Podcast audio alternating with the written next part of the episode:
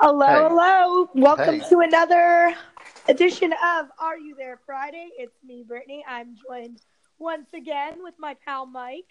How you doing, Mike? I'm pretty good. How you doing? Um, I'm doing a little bit better. I had my tea, so That's a good thing. That'll help with the cold. yeah, it's it was of course the most random thing. I my last day at my job was yesterday, and uh, I'm like, of course, everyone around me has got a cold or the flu. I'm I'm okay with just getting the cold. I would take this over anything in a heartbeat. Of course. So that was their parting gift to you. That was yeah, absolutely. Yeah. That was their parting gift to me. Nice. So a lot has happened in Panther Nation, Panther News since we last chatted. It has. Um, it's been a lot. Namely, Norv Turner is our offensive coordinator now. Yep, that's that's the big one. Um, How do you which, feel? you know, at, at the time, you know, a lot that I was reading was very mixed, Yeah. and but but since then, I've noticed a lot more positive than negative, um, Yeah. especially from especially from former players that that played for him, like Mike Mike Tolbert raved about him. yeah. Um, and a lot of a lot of former players think that he's going to do a great job improving Cam. Right. So um, I'm fully on board. It's, interesting to note too. He's he's more of a players type coach. Um, he really works with what's comfortable with the players. My husband, of course, is a Cowboys fan, so like he had Norv Turner when they won the Super Bowl Right. back to back. So Yeah. he was he's like that's a big step in the right direction for the Panthers because like he'll he'll work with Cam. He'll get Cam up to where Cam should be. So Right. and I, and I feel like he did flounder a little bit under Shula because Shula was just too conservative. So Definitely. so I feel like Yeah. I don't think there's any doubt about that. yeah, and I and I feel like too Ron is kind of you know Ron wants to stay in Charlotte. Ron wants to keep his job. So now, you know, Ron defended Shula for a long time. But Probably too long. Too long, in my opinion. You know, but that's just a testament to what a good person I think Rivera is. You know what I mean? Off the field. You know, he he likes to give people the benefit of the doubt. He likes to give people chances And he's very loyal. and he's very loyal. And Yeah. I respect that about our head coach. Those are things that you want to see in a head coach. However, when your team has a predictable, mediocre offense, when you have the talent and ability to be top notch, easy top five in the NFL, you got to do something. And I was really happy he took the reins, took the initiative. Not long after they they penned his contract, the two year extension, he did what he had to do and he got rid of Shula. I mean, Yeah. I think too, going back to Norv, he was in retirement. Okay, so like him coming back to coach, he he he said I wasn't going to come back unless it was something special. And Right. the fact that he, you know, a, a 60 63, 62 year old coach believes in our team enough to come out of retirement to coach us, that speaks volumes to me. That that that confirms to us Panther fans what we knew all along. We have the tools. We just need the right people to make it happen, to, to nurture these young players. Definitely. I'm I'm more excited about it now than I was when the announcement was first made. Um, Yeah. Especially hearing the things that he's had he had to say in his uh, his Yes. talk with. Yep. Um, he certainly he certainly didn't shy away from the issue that the talent around around Cam has to be improved, Yeah. Which um, which we, all us fans have been saying for forever. Yeah. And I know everyone made such a huge deal about Cam like deleting all the posts off his Instagram. Yeah, I think that's a little overblown. Uh, yeah, Um, I think he perhaps, you know, it's it's hard when you are having the spotlight on you 24/7. Not to mention you're always painted in a negative light. I mean, maybe Cam is I mean, I think Cam just needed a break from social media. He needed a break from all the comments, all the hate, you know, to, to Yeah, really I couldn't. I couldn't imagine. you know, could you imagine somebody like posting on your Instagram every day something negative about you, like you know you're such a sore loser, or you you know Yeah. your white you're, you're, you know your baby mom is a stripper, like that's gotta get to you, like. Oh, of course. while, like, when there's as much love as you get, there's so much like there's so much and then everyone made a huge deal like, oh my god, he unfollowed the Panthers. He must want to leave. No, I don't think that at all. I just think he needed a break. And I think come the summer, we'll see Cam come back on social media because that's who Cam is. But I think Cam needed to take a step back. and there's nothing wrong with that. He should. Uh, it, it seems to me like he really this offseason really wants to fully focus on football and nothing else. That's it. And that's what I think the main reason behind that is. Like one of the things people, you know, who who followed Cam since he played at Auburn, Cam is a winner. Cam wants to win. Cam won't be happy until he wins. And when he wins, he's probably going to win again. He wants to win again. Like that's just Cam's nature. Because I, I love about him. Yes. Um, compared compared to a lot of other athletes, where you can kind of tell that they're out there for their paycheck, and and winning Absolutely. is and winning is secondary. Like Ted you can Ginn. tell. Ted Yeah. Ginn Jr. I mean, look at him. He he. I mean, I was so annoyed that he didn't drop a single ball for the Saints. You know what I mean? I know. Like, I'm I like, know. I'm like, if that touch, if that was like on him to score that touchdown for us, he would have dropped it. Like, Definitely. and I just feel like he he's a money chaser. Like he like he, he like he went on record saying like, oh, um, I didn't want to leave Charlotte, but they didn't get the deal done fast enough. No, you're a money chaser. You go Yeah. wherever they're gonna pay you more. Like, don't act like you want to be loyal. You know what I mean? Like, Yeah, and I'll never, I'll never totally understand that mentality because that, you know, every single one of them is making more money than I than I'd ever know how to, what to do with. right? And so for me, if I was in that position, I'd care about winning, and that's it. Yeah. You know, Well, you 'cause know no matter where you are, you're going to make your money. And my brother, my brother uh, Joseph, actually shout out to my brother Joey if he's listening in. Um, he actually gave me a startling statistic because there were moments where there was a lot of stuff going around, like on the playoffs, like how almost predictable the outcomes have, were. And he goes, "Do you Yeah. know that most NFL players go bankrupt their second year in retirement?" And I didn't. Yeah, that. and I and I, I think they did. It was either a football life or one of those thirty Yeah. on thirties, and they talked about that. And Yeah, and that's Yeah. why you see a lot of them come back and do like anchoring and you know what I mean, like stuff within the field. And you know, it, it's sad, that I also think to myself, well, you know what? If you know you have that kind of money, you should invest it properly. You should think Right. a little bit better. Don't be so like you know buying everything up. You know what I mean? Like honestly, Yeah. if I was a dude and I was an NFL player, I would save the money I made. I would put it in a savings account. I would have enough for me and my family to get, you know, to to live comfortably, but the majority I, I wouldn't need to live lavishly like some of these people live. And if you invest it right, they probably wouldn't go into you know, they probably wouldn't get No. bankrupt if they invest it right. The problem is it goes the money goes to too many guys' heads. They buy a bunch of you know crap they wouldn't be able to afford otherwise.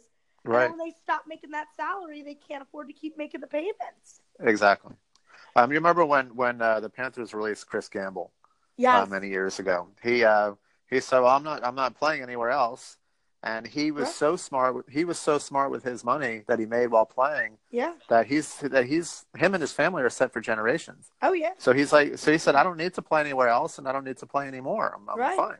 Yeah. So he just he said, I'm done. absolutely. Um, and not enough players are smart enough with their money. They- right. And that's why while I feel bad and like when my brother brought that statistic up to me, I go, Well, whose fault is that? That's their money management issues. It's it's yeah, it's their money management. It's the people that they hire to manage their money, um, not advising them well. right? Um, it's you know it's the people around them. You know, the, a lot of them. You know, they always say that they they get they sign these big contracts, and all of a sudden they get friends coming out of the woodwork that they never knew before, Yeah. um, and then they all take a little piece of it, and uh, it. before they know it, there's nothing left. That's it. You know, Yeah. and to me, that's a you know that I think is a bigger problem than you know bankruptcy in the NFL. I think that you know, and, and you that's not to mention the the the NFL players that have done drugs.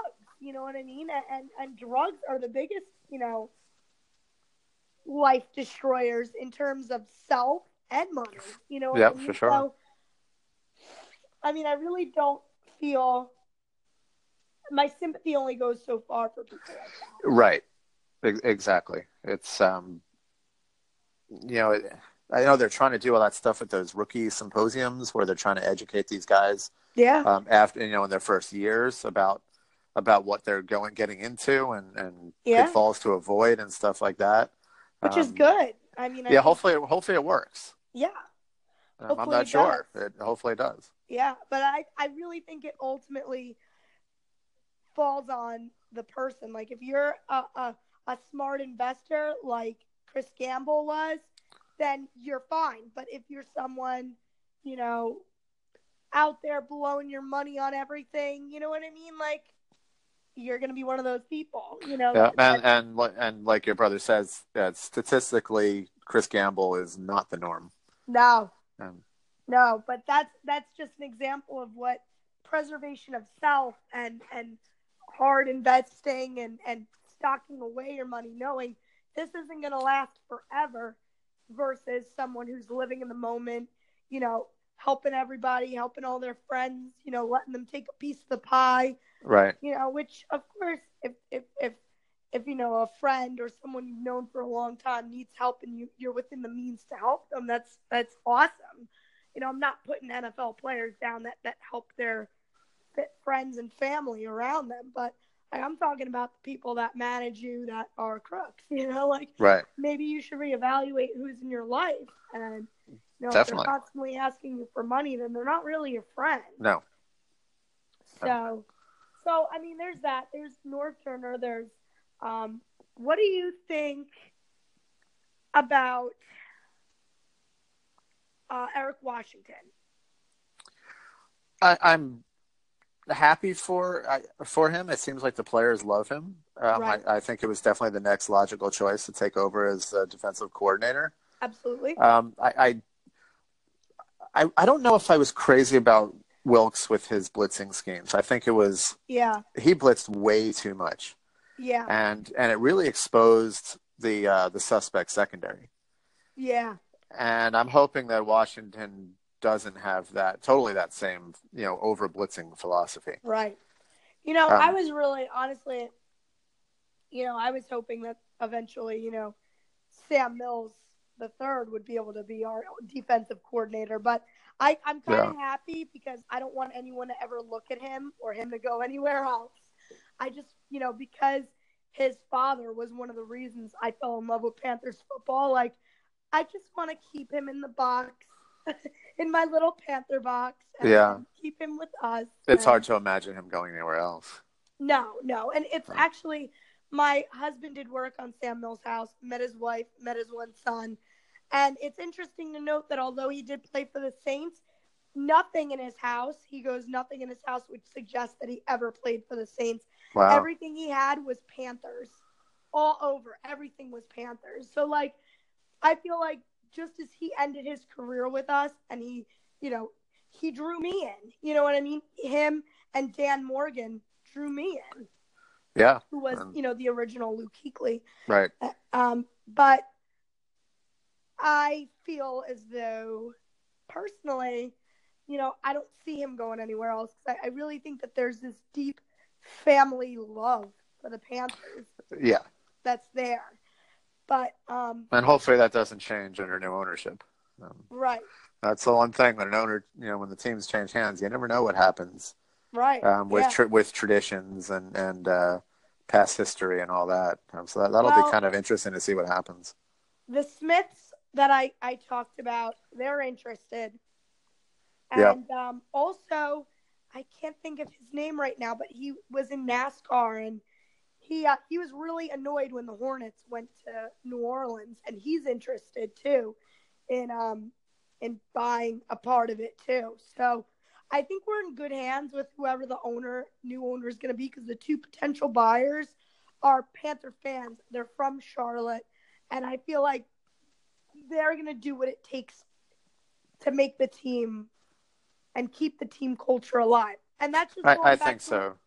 And that's just going back to what I said. I do not think Jerry would sell his baby to somebody who doesn't care about it like he does, or or love the Panthers like he does. Right, You know, I agree. I just he worked way too hard to get the Carolinas a team for them to, you know, just throw it all away on, on money. That that's not that's one thing I will say about Jerry. Jerry had a ton of money, but Jerry wasn't always Jerry formed loyalties with people. You know what I mean? Sometimes to to a to a um a fault. Yep, I was- like, I was- I was just going to use that same word. Uh, you're right. It was, uh, yeah, it's almost almost too much of a family at times. Right. Um, Right. That you know where he stuck with guys longer than they probably should have, like like Jake Right. Delhomme. Well, I mean, there Um, are some guys too that I wish he stuck with totally, like Julius Peppers. I wish Julius Peppers never left. You know what I mean? Like, Yeah, I- but I think that was more that was more Peppers wanting to right, kind of see what the rest of the world had. Um, right, yeah, he's he was in Carolina his entire life, right. and uh, I think he just needed to see what else was out there for The other bit. cities, yeah, yeah, Yeah. So I And think I that was more on him than uh, I, I think Richardson would have kept. They they did. They offered him, you know, Right. the highest contract for a defensive end. yeah. Um, so it wasn't it wasn't that they didn't want him. I think Peppers just had Right. his mindset that he wasn't going to stay after that contract. well, not only that, I think he didn't like he, he didn't like someone. I, I'm not sure if it was Hurney. He he didn't like he didn't get along with someone too. I know that there was more to it because I read up on it when he came back, you know, and I listened to what he had to say, and you know, I, I'm just glad if this was his last year, he played at home. yeah. And I would I would like to see him come back for one more year if he's got it in him. Yeah. Well, they say that, that he he was very close with Eric Washington. Yes. Um, so now with him being promoted to the defensive coordinator, that could help in that regard. Um, but you got to wonder if if there was an issue with Marty Hurney, and he's and he's back now. Then he wasn't. You know, uh, Gettleman was the one who signed him as a free agent. It wasn't Hurney. Right. So you wonder how that dynamic will come into play with Yeah, him considering I a mean, return. I I I loved Gettleman until he until he until he got rid of Steve Smith. Then I did not love him. You know, like I don't care what he did. I just say I don't care what he did for us is a bit of a an overstatement, but I I cared less about him keeping his job when he just you know let Smitty walk, you know, and, and cut him essentially because Yeah, that Well, broke and, and the way he Agent 89's heart, and that broke all of our hearts. It did, and it's and especially the way he handled it. You know, Yeah. I I understand the reasoning behind it. Um, it- I I think for Cam it needed to be done because you know, Steve Smith was such a loud voice in the locker, and I think Cam it needed to be Cam's team, and that would never would have happened with Steve Smith here. Right. Um, but it could have been handled much much better. It could have been. And, you know, really, I think it would have. I, I honestly believe in my heart of hearts if Steve Smith was playing for us when we went to Super Bowl, I feel like he wouldn't have retired as soon as he did if he was still with us. I feel like, and I feel like the outcome of Super Bowl 50 would have been different if you had two offensive leaders really just pushing these guys and really just in their ears and hyping them up. I mean, Steve Smith was a great hype man, but even more, he backed his talk up. And that's what I loved about him. He had a big mouth, but he he did what he had to do to win. You know, Right. like he backed his big mouth up. And it's one thing if you have a loudmouth guy in the locker room that, you know, isn't isn't getting burned. You know what I mean? Getting, you know, getting, you know, drilled on every play and he's not performing. That wasn't the case. He had a big mouth, but he had the skill set to back it up, even in his age. He did, and he and he had and he always had that chip on his shoulder, and he used Yes. that to his advantage. He really did. You know, there, there, you know, any any ball that was up for grabs, um, Yep. he was just going to outwill the defender and get the ball. oh yeah, Yeah, And uh, we we talked about that last time, and we just We we la- we lack that now. we do. We lack that sort of willpower, which I feel like if Steve Smith were allowed to stay, he could have, you know, kind of mentored um wide, you know, other other receivers on how to really just, you know, motivate them to have that chip on that shoulder, have Yep. that, you know, be hungry, you know, and, and, and a testament to Steve Smith, even in even you know what he's doing now on on you know hosting and and um you know anchoring, he always picks the Panthers to win. He always like picks us no matter who we play. He goes, I'm gonna say the Panthers, and I'm like, ah, Steve. I get Yeah. so excited. Yeah, you know what I saw the, the other day that the uh, the Hornets are, are doing a thing with him on March 10th, um, where, where he's Really? go- yeah he's going to be there um, at the Hornets game. It, it's largely for his foundation, Right. um, but I'm I have to be at that game. I gotta oh yeah. you know I, I if you know, I- like get a chance to like get up and close, get up close and personal, can you please like bring an extra paper and have them sign it for me? Tell them there's a girl in New Jersey who one of the reasons she became a fan was you and Sam Mills. like, can you please, you know, just have them sign something for sure You yeah I'll I'll see what I can do. Awesome. Yeah, well I, I, t- I t- did I tell you last time that that yes, I your saw- son. Yep, Yeah, and the- your the son oth- met him. Yeah, the other thing that happened, I don't know if I told you this. The the day Oh. that the day that he was released, Uh-huh. and it was like two hours before he was released. I would assume Right. he knew. Um, Right. I was at Target, and he was at the checkout line paying, oh, and we all knew what was about to happen. I was there with my friend, and we knew he was getting Right. cut that day. So that was I was, and you can tell in his face that he was crushed. yeah. And so that was like the one day there was no way I was going up and saying hi to him. Oh, I would have Um, given him a hug and said, "Well, fuck them. I would have kept you." Yeah, no, I guess, I guess it could have gone either way. I was just kind of, you know, I, did, I was nervous to approach him at that time. yeah, yeah. Um, but yeah, you, you know, he's around now. He's in the area, so Well, that's Yeah. good. yeah. good. But yeah, I'm, I, you know, I'm excited to go to that game and wear my Steve Smith jersey again. Um, I hope the uh, the Panthers do the same thing soon. You know, he, yeah. he needs to have his moment. He does.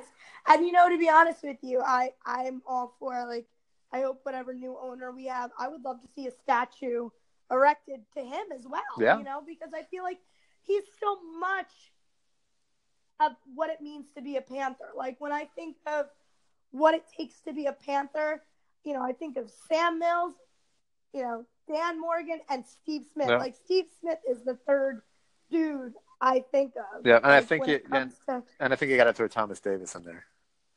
Oh, with no doubt. Yeah. But I mean, I just don't want TD to feel like we're pushing him out the door. Like, you know what I mean? Like, like when he's retired, I would definitely, you know, because you know he's gonna retire. Panther. Well, he announced. I mean, his car is his car is amazing. yeah, he announced that this is his last year.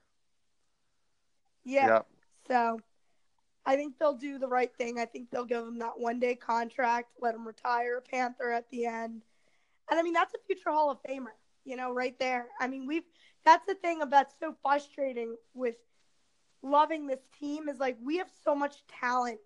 We have so many guys that go on to be like in the Hall of Fame or future Hall of Famers that it's like crazy that we haven't won a Super Bowl. I know. Like it's true. it's so like off base to me, like that we haven't gotten it done yet. But you know, when you look at teams like the Eagles, they've been around for a long time and the, they have not won yet. There's, know, there's a lot. win, Yeah. I mean, the the, There's a lot. the Vikings The are in the same boat. Vikings. Yeah. Yep. And you know, you just have certain teams that, you know, have it. So, I mean, I feel like, you know, it is going to be a corner that we're going to turn. You know, hopefully, you know, before the Saints try to come back and run the show again, bump that. Well, I hope next year we put it to them I hope so. that was embarrassing. It was. You can't lose three times to the same team, especially in the you know your division. Yeah, yeah, that was But I was that uh, was straight up. I was thrilled with how they Um, lost their playoff game. That was awesome. That was awesome. That was really awesome Yeah. because I was talking to a Saints fan, and of course he was teasing me all week about you know the, the Panthers and how we're all you know oh it's like I would you know zipper my lips until your game's over though. And no sooner did I say that did the Stefon Diggs touchdown happen. I go, oh, what happened? blew that? Blew that? You blew that? That yeah, that was that was great. I mean, that that ranks pretty close up there to to what the uh, what happened to the Falcons last year. Yeah.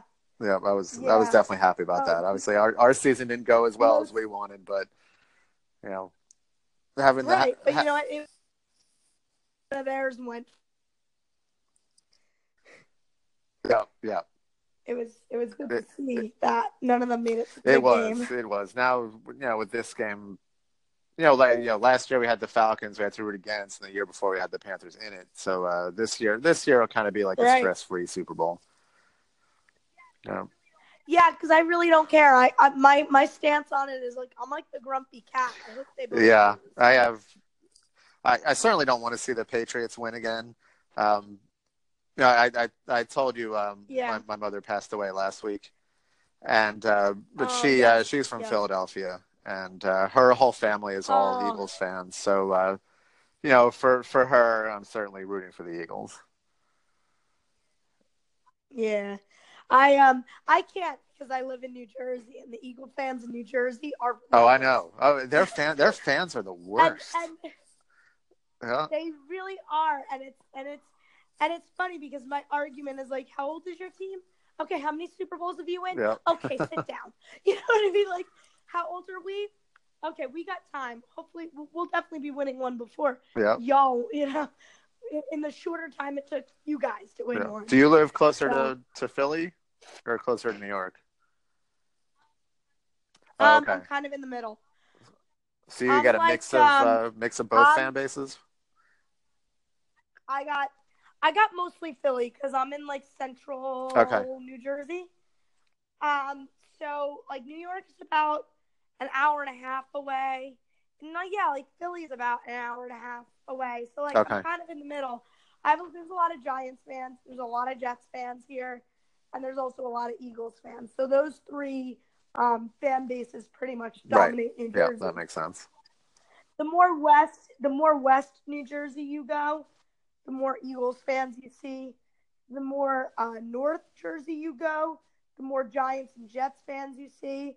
And then kind of like Central, it's either Giants or or you know, Eagles.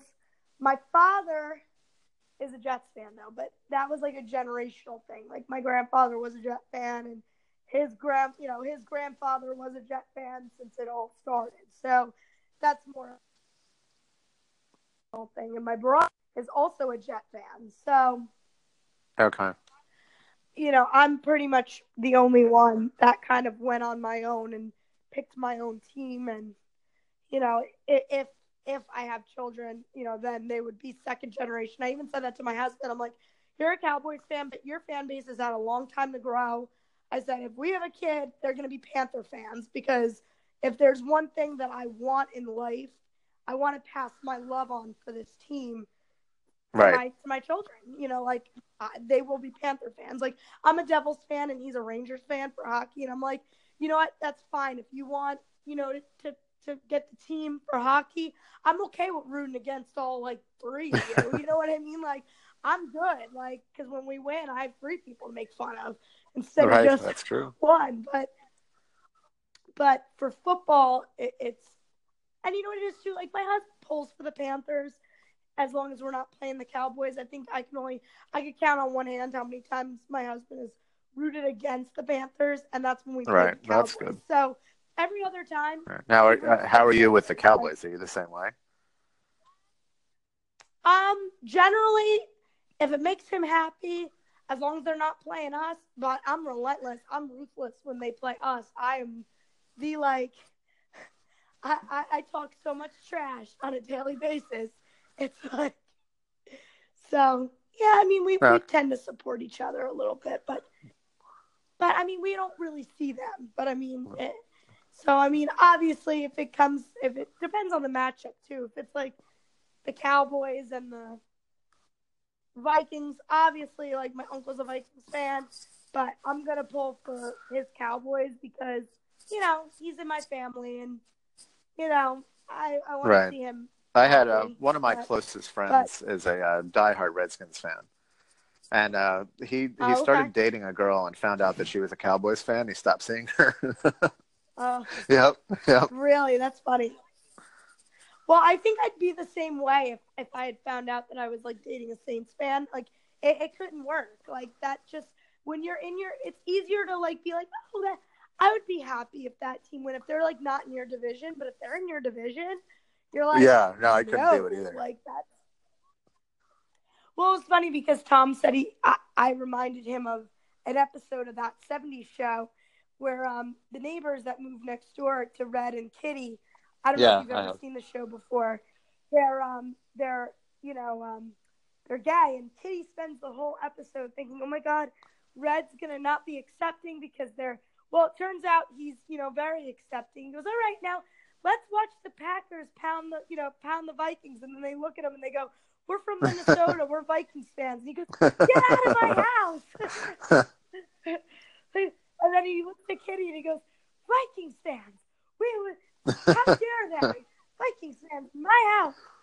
That's that's pretty much how I feel about everyone Right. in the NFC South division. Like, I'm very like tolerant of everything except.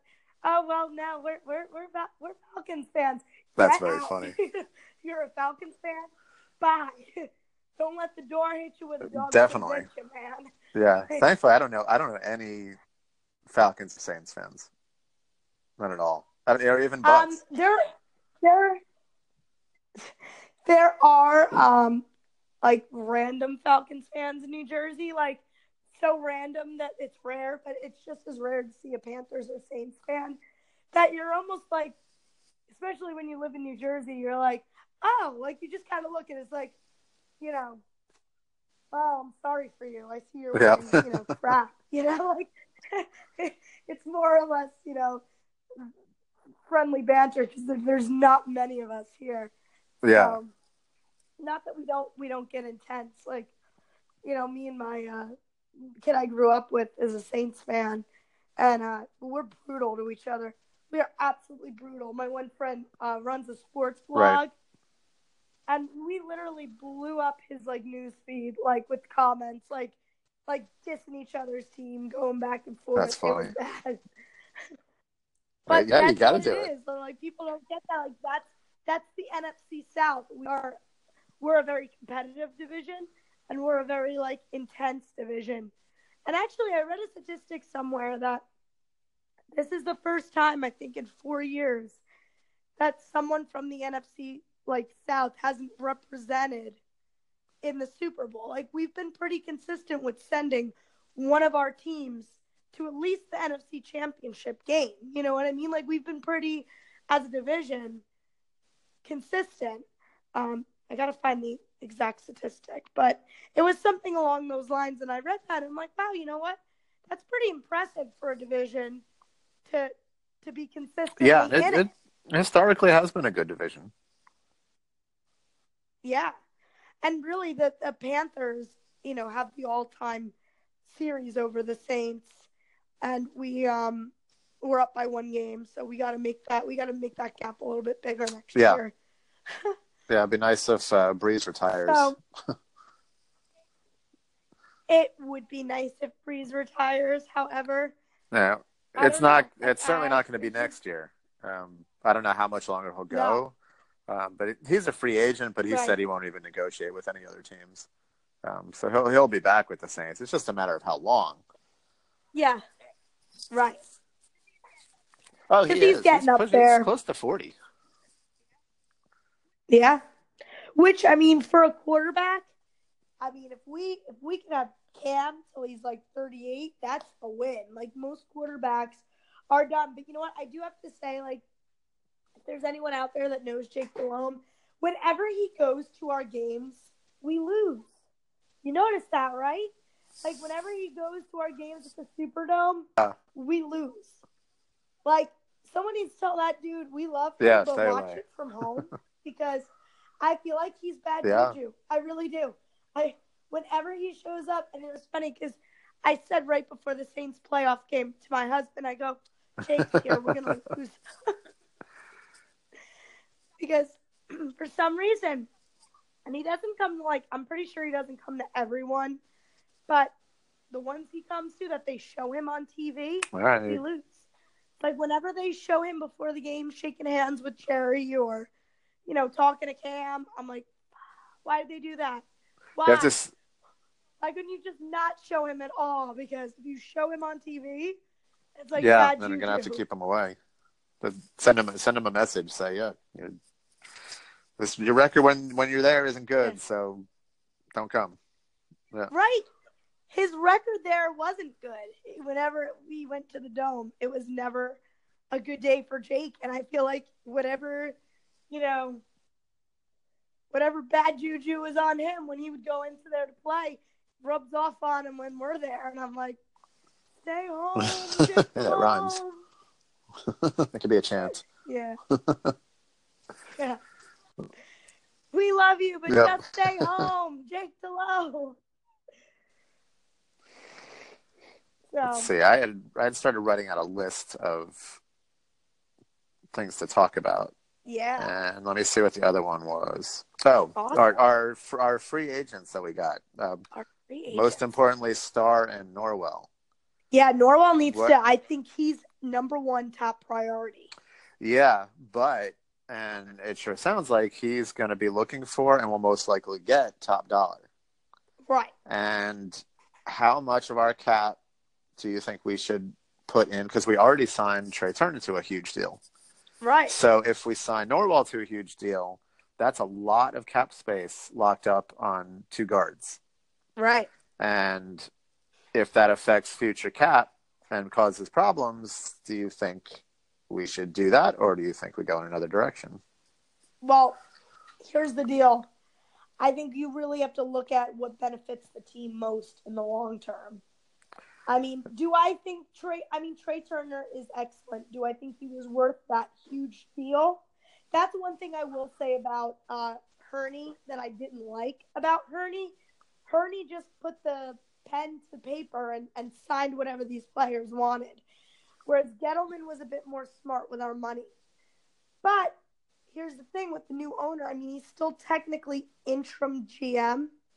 You know what I mean? So I I think we're really gonna have to see until they sign officially sign his contract as the permanent GM. Then I think we should really then worry. Yeah, but one of the one of the things that'll be kind of interesting with that is, and I'm not I'm not in favor at all about Hurney being a full time GM. I, No, I, I don't want it. Absolutely. Um, but at the same time, you wonder how much of those signings were from Richardson yeah. and not totally from Hurney. Yeah. so with- you do wonder. So without having Richardson in his ear now, Right. what kind of a GM will he be? That's interesting. Yeah, and and we don't we won't know that answer until until free agency starts.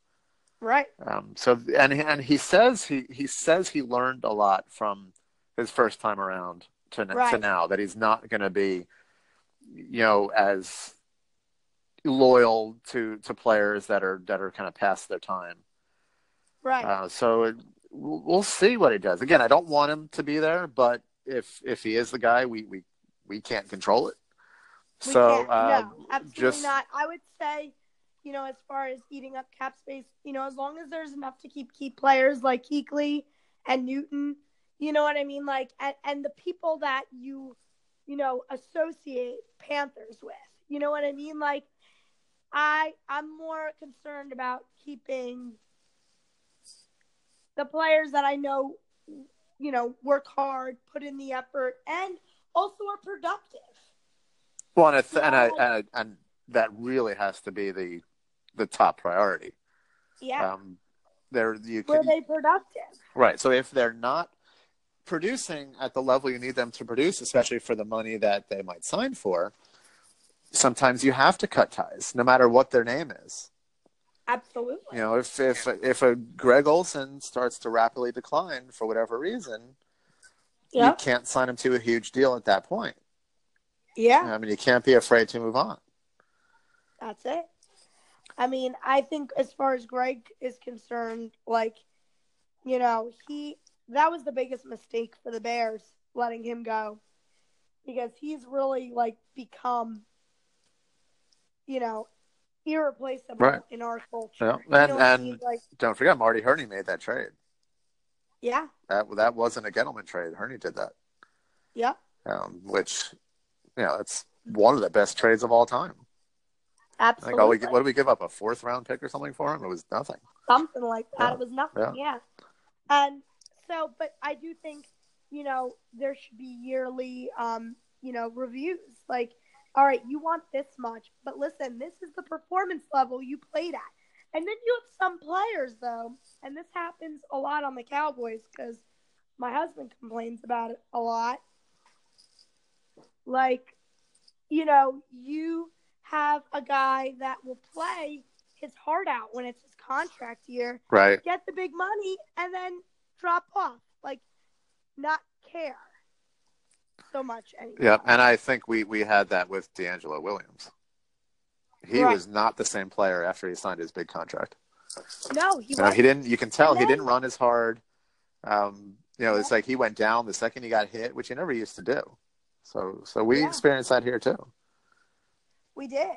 Absolutely. And I feel like, too, I was more insulted that, you know, DeAngelo Williams talked a lot of, like, crap about our team after he left. Oh, and it was so like- irritating. it was so irritating I'm like, what didn't you get from Yep. us? You wanted big money, you got big money. You know, you're the one that like, you know, crapped the bed after afterwards. Yeah, yeah. Um, You know, that's not on anyone else but him. And the truth of the matter is, and what it comes down to is there isn't there just isn't much room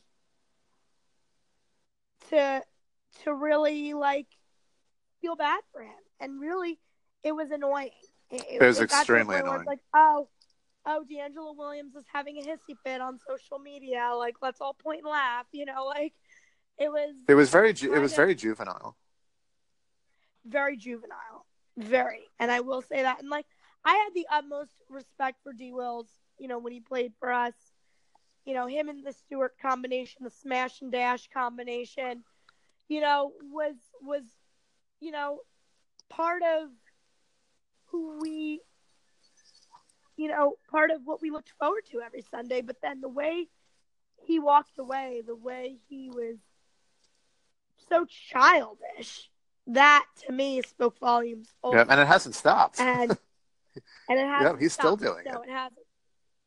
which I yeah. just don't understand. I mean, I, you know, move on, let it He's on go. the- yeah, which you know, if you're so happy on the Steelers, why are you still talking crap about your Yeah. old team? And he, you know, he didn't play last year. No one signed him, and he was No. so, he was so sure that he was going to get a contract, and he never got one.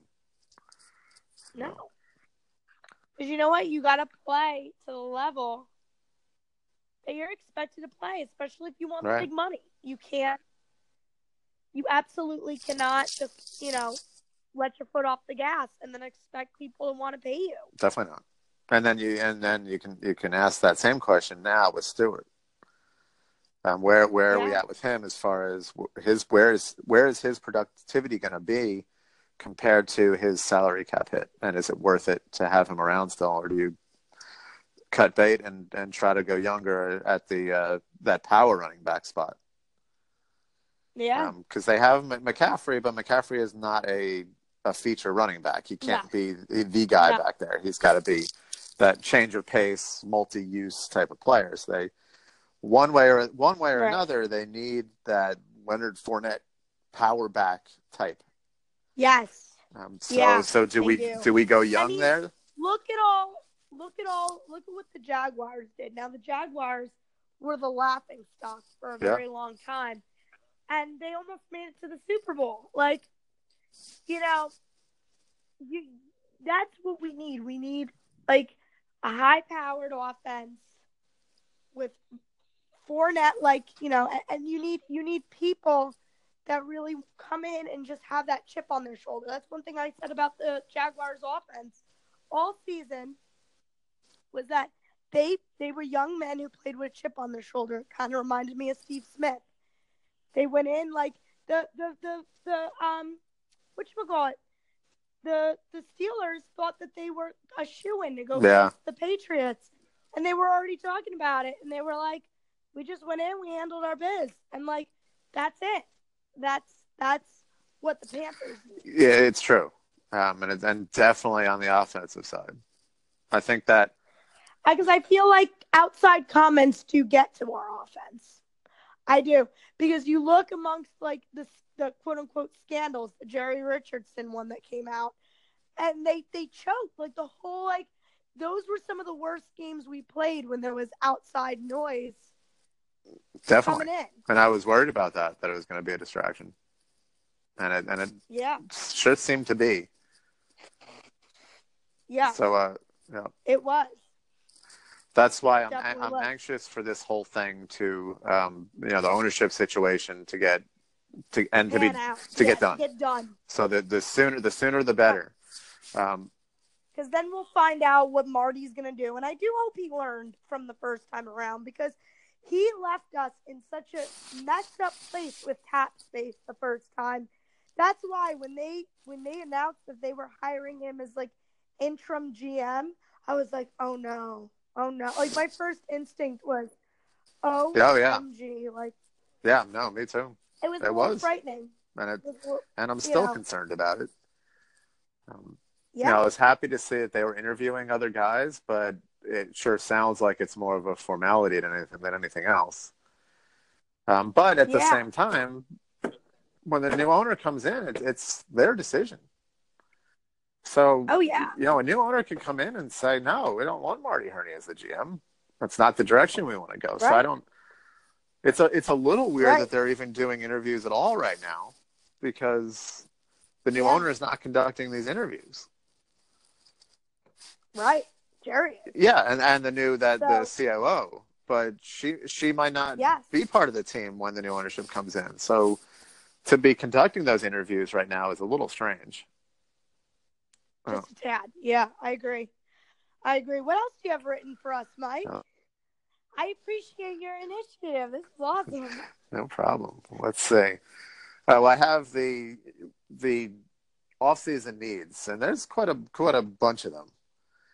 Um, A bunch. And depending on who stays and who we let walk, as far as um, you know, who we're you know, who's gonna get the big contract and who's not, I think it's really gonna depend upon how that you're you're exactly right. Um, so what what I'll I'll kind of go down the list of positions that I said. I'm not going to go in any particular order, and then I'm curious. I'm curious to hear what you think is top priority. So we'll All go right, with let's with go. running back, defensive Okay. end, uh, safety and corners, the uh, Mhm. offensive tackles, and possibly guard. Again, like you said, depending on what happens with Norwell, and and wide Right. receiver. Hmm. I said it from the beginning and I'm going to say it again.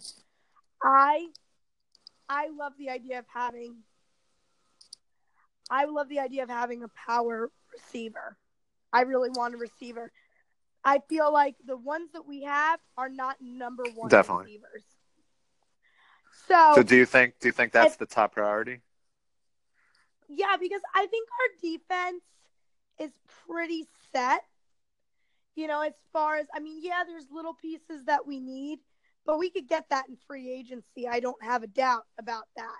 Um, I want to draft someone young. I want to draft a power, like a, a, a high power wide receiver that is Yep. fast. I, and second, I would say a safety corner. We do need that. We've lacked in that department, in my opinion, For for a long since Steve Smith Yeah. left. We we we've we've lacked in that department. Um, I, I agree. I, I think I think a game changing wide receiver is most needed. Because when you think about it, look at the Saints. They have what's his face that um oh I can't think of this kid's name. The receiver, He was Mike Michael Thomas. well Michael Thomas. It's the other guy, the new guy. the, The the Kamara? Yeah, Kamara. You take a guy like him who gets a lot of the snaps, and, and he's a playmaker. The kid is a Yeah. And and and and you take him and then Michael Thomas and as put well. him on the Panthers, right? You take, but you take even one of those two and put them on the Panthers. Tell me you won't see a different type of ball. game. Definitely. And you look at the, the, the three teams and the other three teams in our division. You know, the Falcons have Right. the Falcons have Julio Jones. Have Julio, The uh, the Buccaneers have um, Mike Evans, Mike Evans, and yep. and then the, the the Saints have Michael Thomas and now and Kamara. And we don't have that that top receiver that's anywhere close to those guys. No, not even. So that's yeah, I, Not I even. would put that for me. I would put that as the number one need. Yeah, that for me is what stands out most. Like when I watch Panther games and when I watch the matchups between other offenses versus our own, I I see that as as a big gaping hole Yep. in, in our roster that needs to be filled. Right, I agree, and that's when when I did my list, I put that at the top. Yep. Yeah, because that's the difference. That's the difference between a shutout and ball game. You know, if you have someone that's reliable that you can get the ball into their hands. I mean, you got to remember Greg Olsen at tight end. Like he he was out a lot of the season, so Cam's main target only came back for like the last two games. Yeah, and it, So and I- you can tell he wasn't fully healthy, so you still and you can tell you didn't right. have him at full strength. No, you didn't. You definitely didn't. And I, I just feel like we need, we need that. That's what we need. I mean, obviously, defensive ends. I, you know, you could get them in the draft. Yeah, I, I, I, I, I kind of see defensive guys. You know, not to put any, you know, this on on their job because it's it's a hard job, but I kind of see them as a dime a dozen. There's always a defensive guy that you could grab in the draft that's promising at the very least. right. And we the one thing is we haven't had a good young edge rusher in a long time. Right. And I think Greg Greg Mhm. Hardy was the last one, and you know he threw his career away.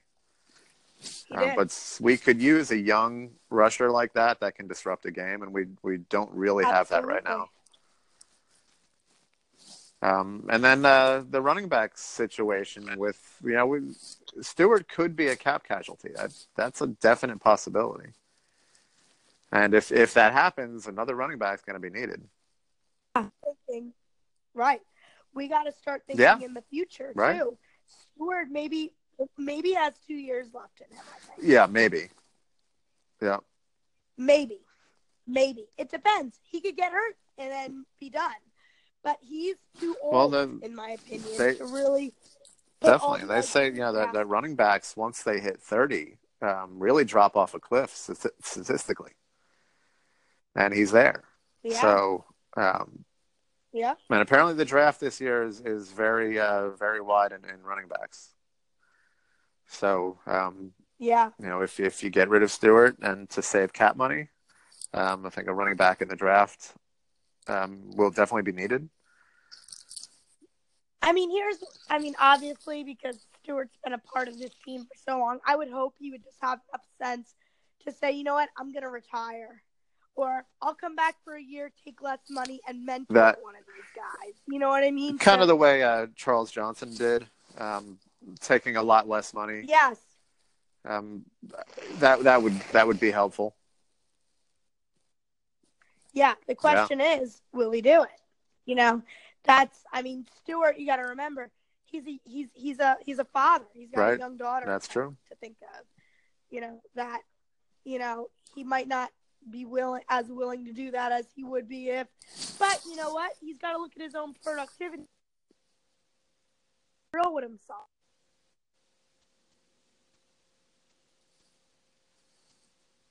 And he will always see Stu you know, like it, it, it's you know, because I don't feel like that that's a he should be rem- I'd rather somewhat high you know, than a than a really low note, like or an end because you know he didn't get what he wanted, and but I mean, look at his numbers. They're not where they need to be. Um, You know, I think it's a sign that he should.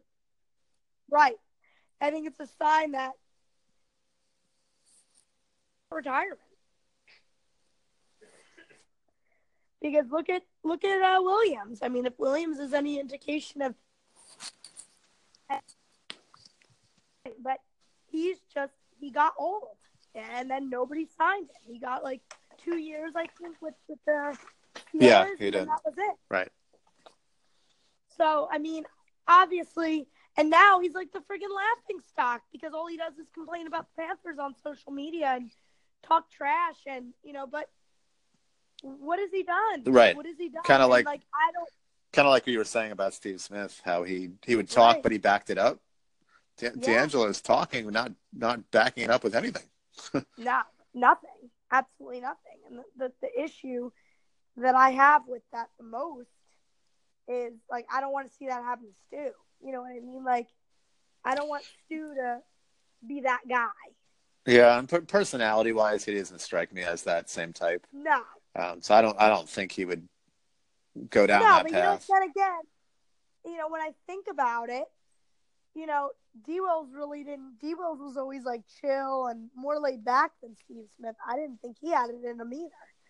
That's know, true. That's end. true. Yeah, it's kind of we didn't see that until he left. So you're right. You never know. Yeah. Yeah. So I just don't want to see him become, you know, become that. So Right. I agree. you know, I, I think there's a way, a respectful way to, to let players know, look, if you're not going to be productive, we're not going to keep you around. We want to win. And I think Stu's got to And I th- I I feel like he would.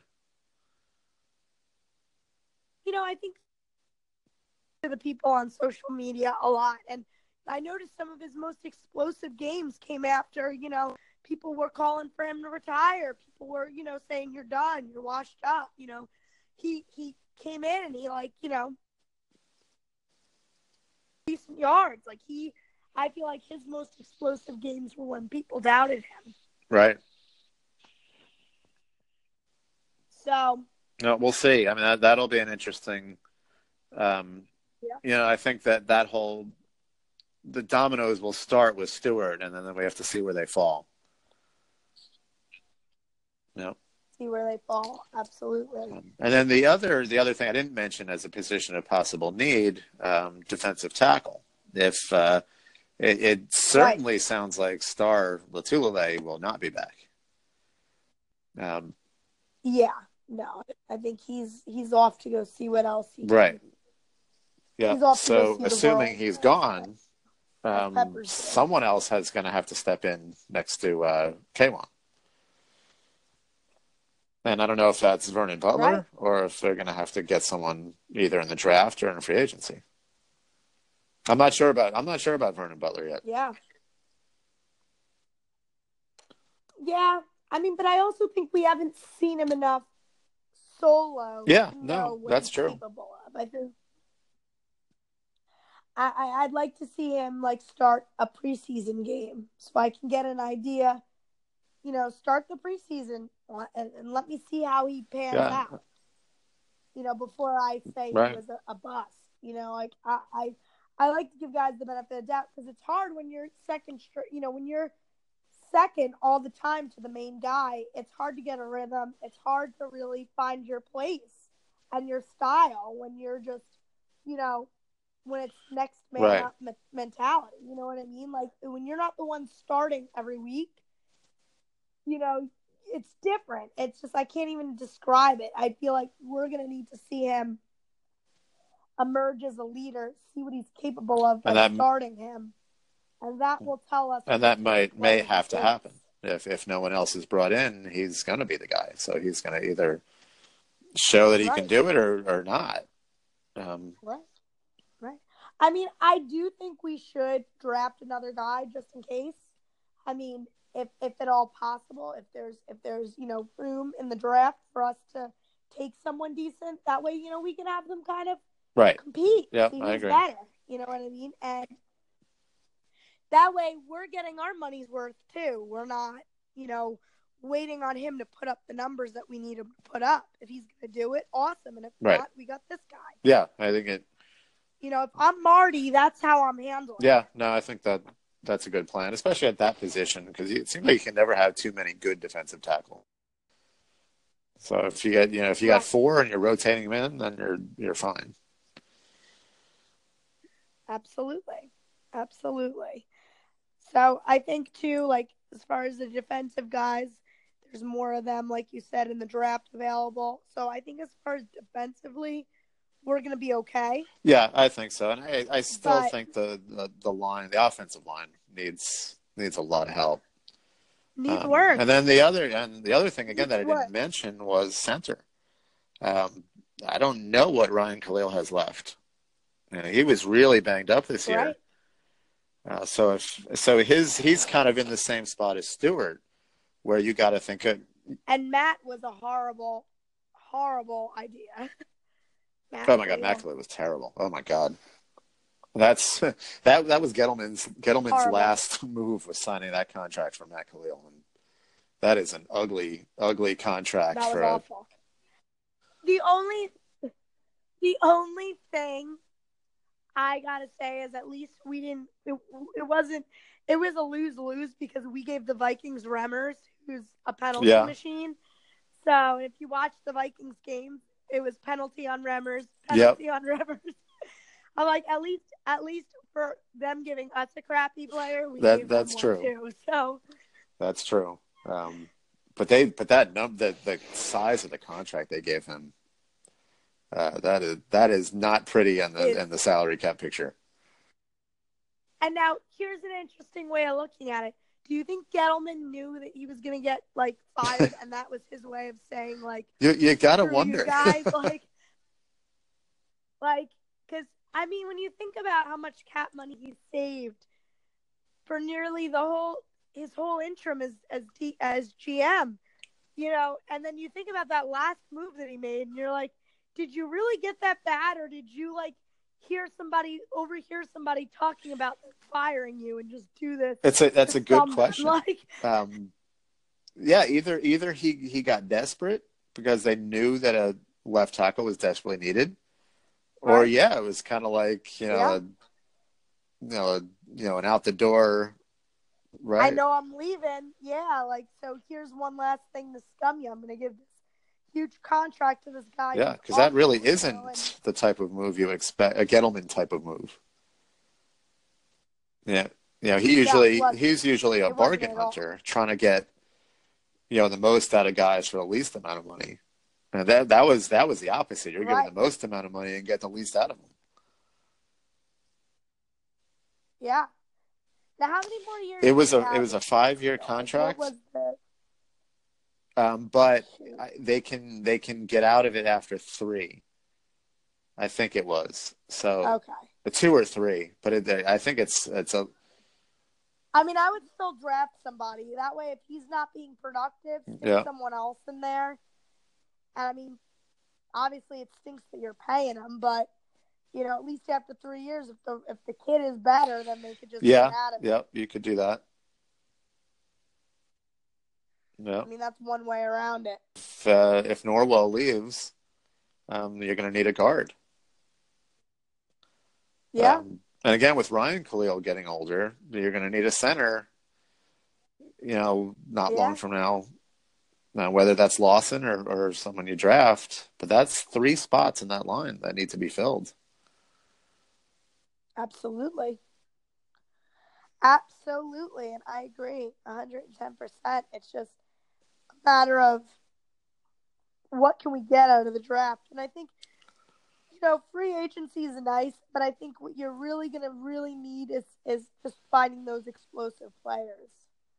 Uh, hunting them and, and, and making sure that they, they, you know, you get them in the draft because, you know, if we fill those pieces on our O line, you know, we if we you know we- we'll be fine. If we get the pieces on our D line, we're Yeah. gonna come back and run the house. Like I really think we're gonna come back and you know run the table as far as you know the NFC South as far as our division goes because Falcons are getting older, Julio's getting older, you know, Drew Brees is getting older, so it it's the only the only people I think that really kind of have a shot in giving us a run for our money going forward Yeah, is the Buccaneers. yeah, and uh, you can tell by And I and I can't stand Jameis Winston by his like that is a crybaby. I'm sorry, Cam never did No, anything like that. that's true.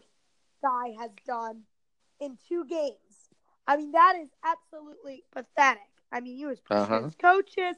I lost any respect I would have had for Jameis Winston in that game, that last game versus the Bucks. Yeah, and that'll he'll he'll be the key. Um, and I agree. I think that the Buccaneers, talent wise, can be a very good team. Um, but but is Jameis Yeah. Winston the guy that can lead them there? And that's a big question. He might not be. No. And I think too, like he had the problem that Cam had early in his career where he lets too much outside noise get into his head.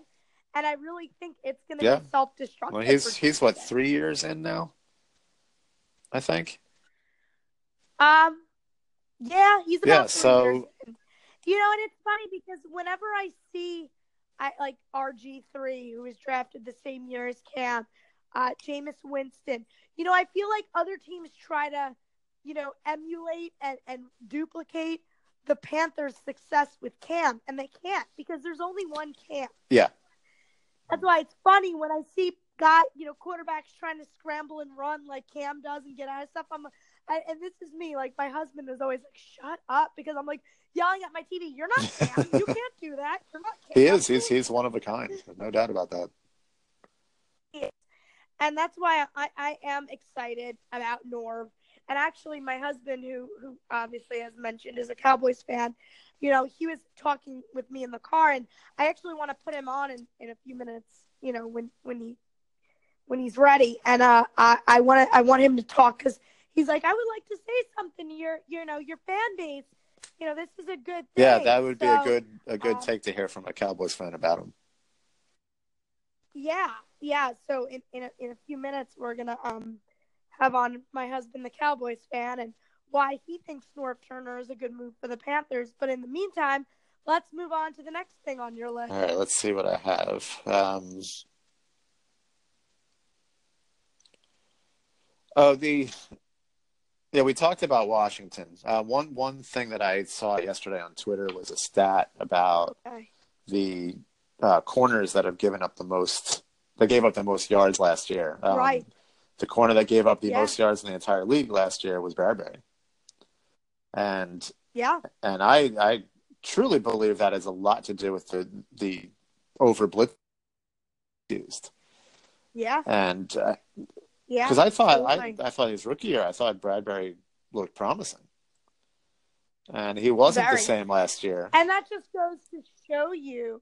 I mean, now do you now it makes you wonder, begs the question: Is it sophomore slump, or was It- it yeah. the coaching? Was it the blitzing? I think it was the blitzing. Yeah, because you really said. hung him out to dry um, when you were blitzing like Yeah. that and not giving him any help. Yeah. And I also feel like too, I think it was a combination of both. You know, the second year arguably is is a lower stat than the first year, especially when you have such a breakout season. But I think with Eric Washington, one of the things I read on the um, Panthers.com was the interview with Washington where he said, I'm a thousand percent ready. And like all the players says he's been training for this moment since he started, you know, since since he started. So I feel like he has a good sense of what needs to be done and how to do it. I mean, obviously he was under Wilks, you know what I mean, for you know a, a, a good portion of his career, but now and ultimately uh, McDermott also, but also I feel he's he's he's gonna be he's gonna be someone that we're gonna want to keep as defensive coordinator. That's that's what I think. That's you know that's definitely what I think. I think he's gonna do a good job. I'm hoping he does less blitzing. Yeah, because overall, you know, I, the, the last year's defense should have been better than it was, and it really, especially the the later half of the season, um, the defense the defense Oh, was not very good. awful. No, know, especially we gave up a lot of big plays. I mean, you take away the the interception by Mike Adams, you know, Luke, you take away those big playmakers and you know those big plays, we had nothing. We really didn't have anything, and the fact that we were letting teams just march into the red zone unopposed was Yeah. just It was it wasn't good. not right? in our nature. So that that needs to improve No. next year. And uh, That's why I mean I, it might be a bold prediction, but I'm gonna honestly say I don't think Wilks is gonna have the same success as a head coach as McDermott has had. yeah, I could I could see that. I'm Yeah. going on the record saying that now before, you know, Yeah, I but before the season happens, I do not see him. In fact, I actually see them regressing at least. yeah. For the I mean, I was kind of hoping he would get one of those jobs he was interviewing for because I I wasn't crazy about him as our coordinator. No. No. And I got nervous too when literally Arizona was the only one left who had Yeah. made their decision. You know what I mean? I was like, I was like, shoot, he could only go here, and Right. then we're. And now. everybody thought because of Gettleman being with the Giants that that he would be the Giants coach, and then he didn't take him, and yeah, it does. that says a lot. Like I don't Right. didn't even want him. Well, you look at Shula. Nobody offered him any head He- coaching jobs in all the years he's been our offensive. Did he even get? Did he even get Nobody- interviewed? Yeah, that No. speaks volumes. you know, no. And that's what I think says a lot too. Like if you have an offensive or defensive coordinator that isn't even getting looked at or interviewed, that should tell you about how they're. Because I mean, you can't sit there and tell me like if we didn't have Norv Turner for the Super Bowl, we wouldn't have won. Like if we didn't have Shula's conservative behind, you know, I think we I would have been a so. different team because the Broncos' offense was aggressive and Right. we were not aggressive enough. Because I'd say, as far as defense goes, it was a fairly matched. You know, we both had explosive defenses. But yeah, anyway, um, sweetie, I was saying how you were talking about the good things about Norv. So, would you like to say what you wanted to say to Panther Nation? We're we're live here. All right, go ahead, babe. How you doing? Me on. No problem. It's How's it- Mike, Mike Tom. Good. How you doing? How you doing, Mike? Good. I'm well. I mean, I love Norv Turner because you know he was the Cowboys' offensive coordinator when we won the two Super Bowls with Yep. Jimmy Johnson. But basically, Norv brings such a different style of offense than Mike Shula. I mean, Brittany will tell you, Mike Shula was just conservative and run up the middle and be predictable. What makes Norv's offense special is it's more vertical, it's more deep threats, and he values running backs. You know, I mean, when he was in San Diego, he had LaDainian Tomlinson. He developed Michael Turner. He Yeah. developed Ryan Mathews. Yeah, I was gonna. I was gonna mention Sproles because he he's similar to McCaffrey type. Yeah, he is. He's a big playmaker, and he values running backs. The Panthers will never lose their identity of being, you know, keep pounding and running the ball. But the X factor in all of his offenses is tight ends. And people point to the Vikings how he had no success there. They have Kyle Rudolph, who is he's a good tight end, but he's more of a throw the ball up and get it, you know, type. He's not a dice you up type like Right. uh, Greg Olsen is. And uh, and at the end of the day, I mean, we'll go back to San Diego. Antonio Certainly. Gates. Him and Greg are very similar in the way they play the game, but I think Greg's a better blocker. Right. That's true. But at the end of the but at the end of the day, you never know what the tight end's going to do in his offenses. He basically he sends he won't even send receivers in motion. He'll send tight ends in motion. And if he and if he sends Greg in motion, you don't know if he's going to block on one side or if he's going to go for a slant or if he's just going to go down the field. Because you know, And that unpredictability, Yeah. I think, will bring a different Well, dynamic to the yeah, Panthers. you have unpredictability, but you also have uh, deep threats. Yeah. I, mean, last I mean last season, this one's to both of you. If Cam held the ball and threw the ball deep, did you have any hope it was going to get caught or anything was going Definitely to not. develop out of it? No. That was uh, that was No the. way. I think that was the You killer of prayed. this past season. That we didn't have that at all. You know, that's Yeah. the one thing. You know, we're talking about what Norv has had in the past. Um, we certainly don't have a Michael Irvin or a, or a Vincent Jackson like he's had in the past, and and we we, we got to find that Yeah. somewhere. Well, well, let's not forget too that uh, I mean, last year in the in the second round, you guys drafted Samuel, but he got harbored by injuries. He's supposed to be that deep threat, that speed guy that's going to open the field up like Right. Ginn did. and and hopefully we can get you know he's certainly you know with him being hurt pretty much you know all all the uh, off season and then the the season we we, we have no idea what we have in him. Yeah. If, Yeah. it's- I mean, if I'm if I'm Marty and I wanted to open up my checkbook for a receiver, I'd give uh, Yeah. Landry a look from Miami. He's been mentioned quite a bit as a possibility. Um, you know, people say he's a slot receiver, but at the end of the day, like if say Julio's getting blanketed, he's not getting any looks. What do they do? They move him to the slot because the number one corner is not going to follow him there. If you have Landry and he's in the slot, let them waste their first, you know, their first cornerback, a Richard Sherman or a Patrick Peterson. Let them waste him on uh, right. Funchess.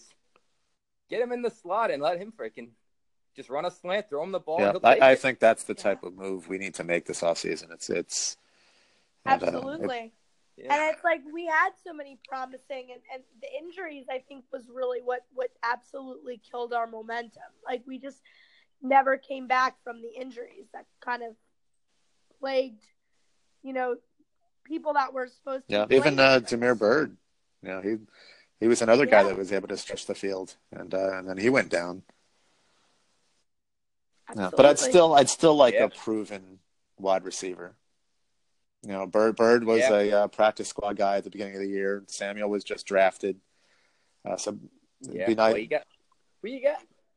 I mean, like you got Landry, but you got also could look at uh, give Sammy Watkins a look Yeah. too. He's from Clemson and he's been in the Carolinas. It all depends on you know how much they want.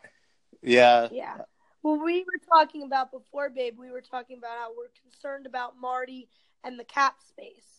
That was one thing that's uh, a big concern for us Panther fans because, you know, he made them mistakes before and he left us in a very big hole. And then we talked about how the, um, you know, how the last move that Gettleman made was the Matt Kalil deal which was very typically unlike him. He signed him to a big contract, five years, and I don't think he's worth that. Well, well, at the end of the day, the offensive line is the most important thing on an offense. Whether they're not the flashy playmakers, but they make the offense, and that's what you're paying for an offensive lineman nowadays.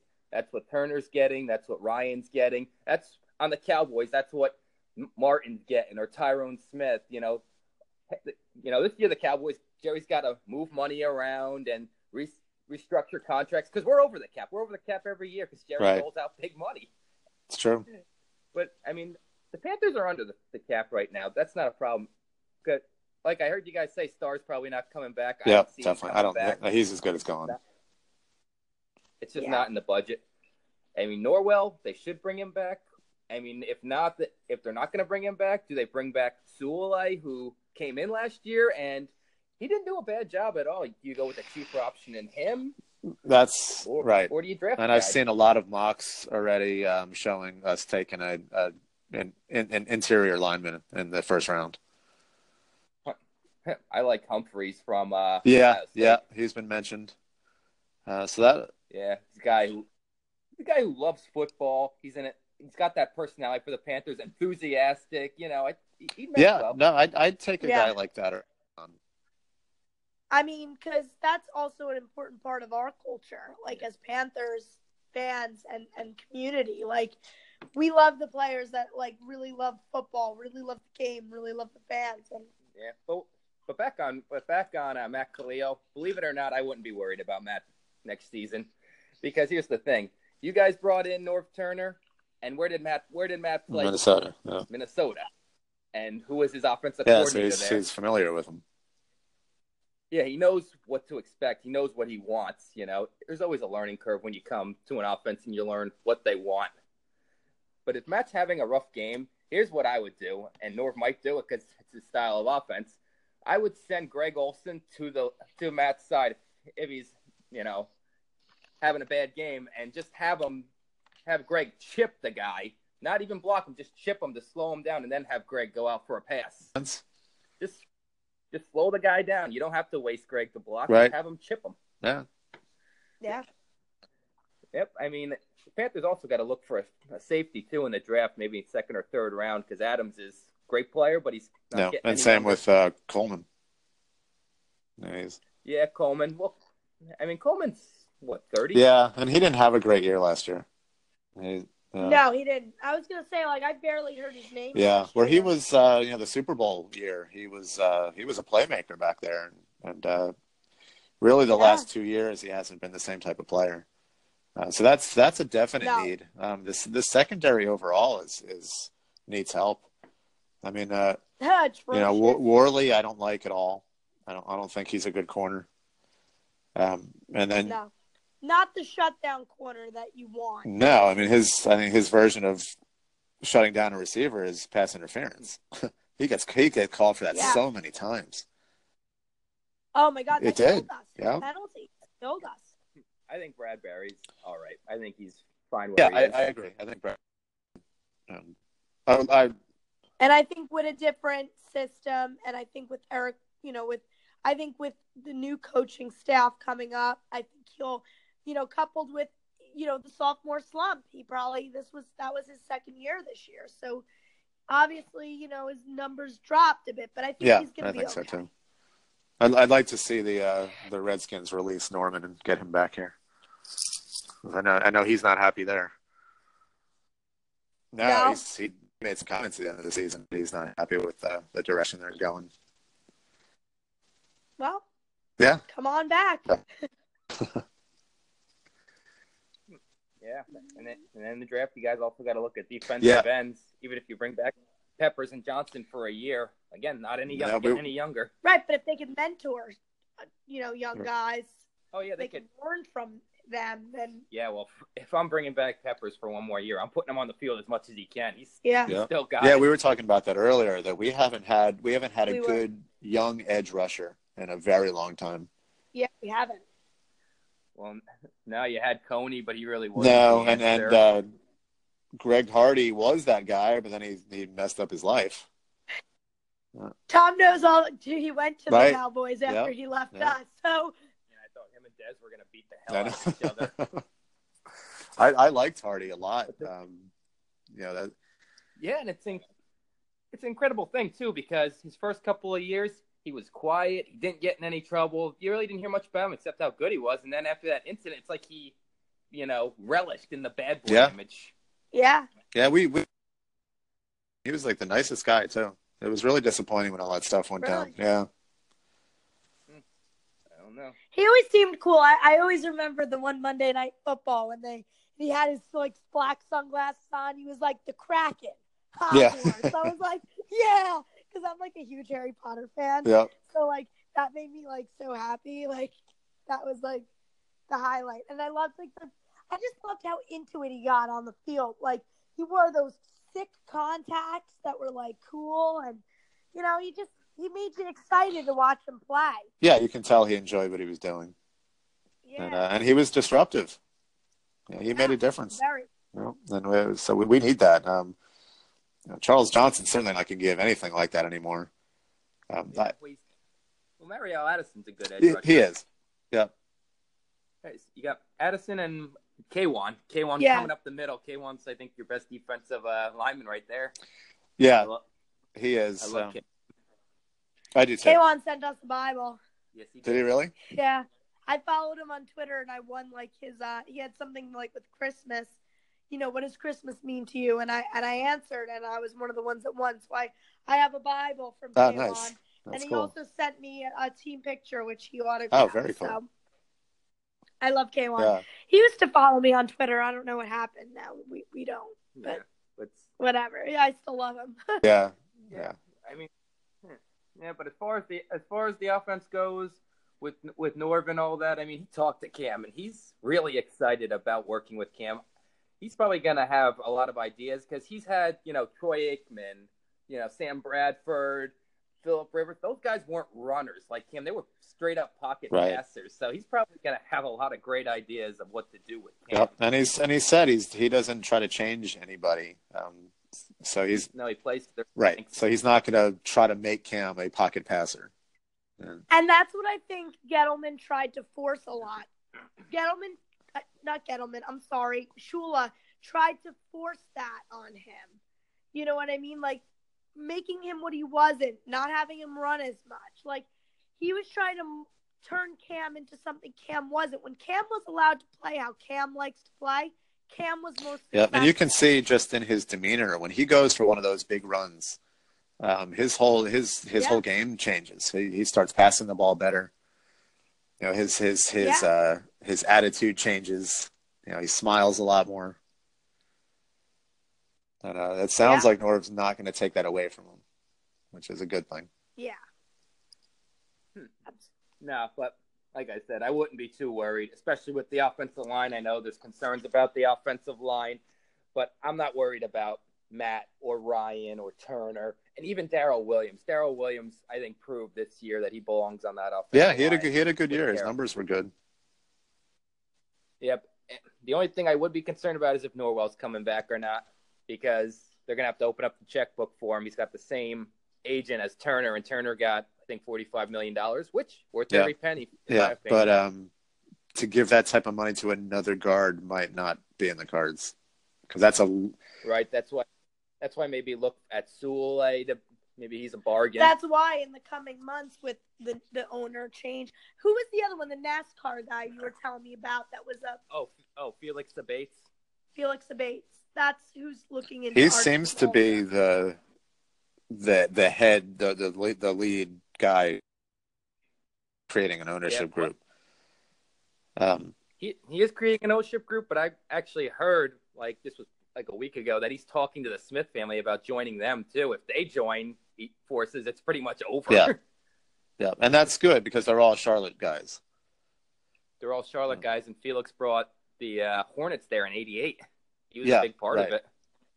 Yeah, so no, I'd I'd be happy with him. The only thing I don't like that he's been talking about is he he's insistent on a a new dome stadium if he buys the team, and I just don't I just don't feel it's necessary. It's not necessary, but it's just like every team. You know, Minnesota wanted to wanted a stadium, but they said no. We want the Super Bowl. That's what he's thinking about. If he he wants a dome because he wants the Super Bowl in Charlotte, which Right, would be which a fantastic awesome. thing. Yeah, it is, um, but I don't. But it also shouldn't be a a deal breaker either, because really, how often are you going to get the Super Bowl here? Well, well, if it's a new stadium, I don't know. Maybe more often. Even if you just get it once, the exposure Yeah, Charlotte no, would that's true. get, But uh, the money it would And generate. I mean, which which team? Which one is it? The Vikings dome that it's both. Like it could become a dome, and then the dome comes off, and it's regular. I think I think it's a glass. I think it's yeah, glass I don't. roof. So yeah, I don't think Glass it's roof. the retractable. Cowboys. All right, the Cowboys is retractable. See, I'm, uh, you know, I'm, Yeah. You know, I'm a New Yorker. I'm very uh, traditional in, in sports, and I, I like outdoor on grass with the elements. Uh, so do I. That's my dad.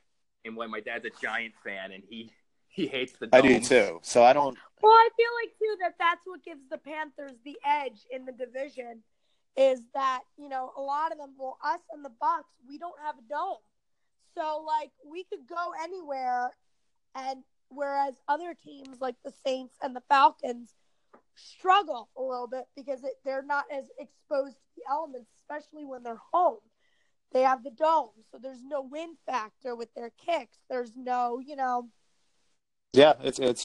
So, But I also think it's it's you know for me as a fan, it's more fun. I, I like going out to the games when it's pouring or snowing or freezing out.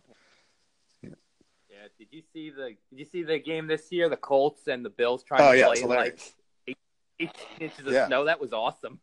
That's definitely, what football is. definitely. And if you were at that game, that's something you can you talk about forever. Yeah, knowing the crazy Yeah. Buffalo fans, they were probably like, "This Yep. is nothing." Let me Yeah. take my Right. coat off. Yeah, they were probably sweating. they were like, okay. It's usually like negative 15 here, so this is Yeah. warm. Yeah, yeah so I I rather not see a dome stadium here. I like I, I like our stadium a lot. Yeah. Yeah. It's a nice It is. stadium. It is. So, but we'll see. I mean, if But I don't think, like, if we were to get a dome, I don't think it would be the end of the world. Like, and if we were to have it become a dome, I would hope it would be, like, retractable. yeah, I'd be fine fine with that over a straight dome. Yeah, I, I don't even know why. I mean, I explained the reason why, but you know, why they, why they why a lot of Super Bowls won't want to be in just regular stadiums. You know, why they want to be in domes. They say the elements, but I mean, Charlotte weather's better than others, and you know, this time of year around, it's not freezing. It ain't really pouring snow in. I mean, I don't get it. No, I don't either. Um, it's a stupid yeah, rule. no, I totally agree. Now, I was I was watching a number of years ago. I was watching the uh, the, the CFL championship game, and uh, it was like like a like that Buffalo game, and uh, you know Doug Flutie was the winning quarterback, and he at the interview after he's like, "You'll never see a Super Bowl like this," and it, but it would be fun Yeah. to see a Super Bowl like that. It'd be a Yeah, just like yeah, like it'd be a full- blast to watch a championship game that has to deal with elements like that. I think It'd be fun. Yeah, I mean they, I mean they played the Super Bowl in New York at the new Giant Stadium, and you know nothing big Right. happened there. Yeah. Yeah, yeah. So I just, I, you know, if if if he does everything else right, and that's and you know when he puts up a stadium, fine, I'll I'll deal with it. But I I'd still prefer to keep our stadium the way it is. Yeah. Yeah, it's preferred you keep the stadium, but it's better. A new, I think a new stadium's better than no than the team moving to a new stadium Oh, somewhere gosh, else. I, that would Yeah. crush me. That would be devastating. Those But that's why I think it's good about the Smith family and, and, and Felix is that they're from Charlotte, so they won't let that happen. Right. Like Felix was crushed when the Hornets went to New Orleans, and you know he was one of the big advoc- advocates on getting them back Right. to Charlotte, which they did Yep. come back because of. And I mean, I'm a Hornets fan too, so I well, the Bobcats now. Oh, we're back to Yeah. the we're back to the Hornets. Oh, they went back. Yeah, They Yeah, went back to the Hornets. yeah no they're the Hornets. yeah. When the uh, when the Oh, New okay. Orleans Hornets their name and changed it to the Pelicans, uh, Charlotte pick, picked up the Hornets that's again. right. They yeah. changed. That's right. They changed it to the Pelicans. I really don't follow basketball. It's just not my game. After Michael Jordan and Yeah. Ewing and Barkley, all, all them are gone. Oh, yeah. It's anymore. it's definitely not the same. Um, I mean, I don't I don't follow it as religiously as I do football, but if someone asks me like, "Oh, who's your team?" I go the Charlotte Hornets. Like that's pretty yeah, much it. that's, what I. I I follow them because I'm, I'm you know I'm very loyal. Um, we my my son and I have become big Hornets fans. And we have, we have fun going to the games. It's certainly not the same atmosphere as the Panthers, but we still have a good time going. Oh yeah, and I'm sure you see Cam at them too, like every now and Yeah, then. he's there. Uh, Rivera goes a lot. Um, you'll see uh, Thomas Davis there a lot. Um, so that's all. Yeah, I'm sure. I'm sure Cam's in the press box with Michael Jordan because him and those two are neighbors and Yep, buddies. that's true. They live in the same building. So Mike Mike actually made a list of all things to talk about this week. I, I kind of got a, my little bit of a cold, so I was I was a slacker this week. What else you got? I think that? I think that was it. That was the last of it. Um, yeah. so you so I mean, I think this season there's a lot to be excited for. I, I think so too. I think it's it's trending in the right direction. I am definitely more excited about Norv Turner. Um, you know, when they first announced that I was reserved, but after hearing him talk and what people are saying about him, I'm excited about it. Yeah, and he's also a guy that the players love. They flock Yep. to him. He's he's Yep. respected. Right. And Norv, Norv said it himself. I wouldn't have come back at, at my age or in this day and age. You know, I wouldn't have come back if I didn't think this was a great opportunity. You know, he's excited. He sees these players and he says they're young, they're talented. I see a lot of great things I can do with them. Yep. Yeah. So that's exciting. Uh, so I ask you, as a as a Cowboys fan, are you uh, rooting for the Patriots in this Super Bowl? Stadium collapse. yeah. I, I, I guess if a team had to win, I'd say the Patriots. I hate Tom Brady. I don't want to see them win more and get more ahead of us in Super Bowls, but I just can't root for the Eagles. That's exactly how I felt last year. You know, there was there Yeah, was mean- no way there was no way I was rooting for the Falcons in any way, shape, or form. No. Um, so I did root for the Patriots, but but it wasn't I wasn't rooting for the Patriots. I was rooting against the Falcons. Right. That's how I saw it too.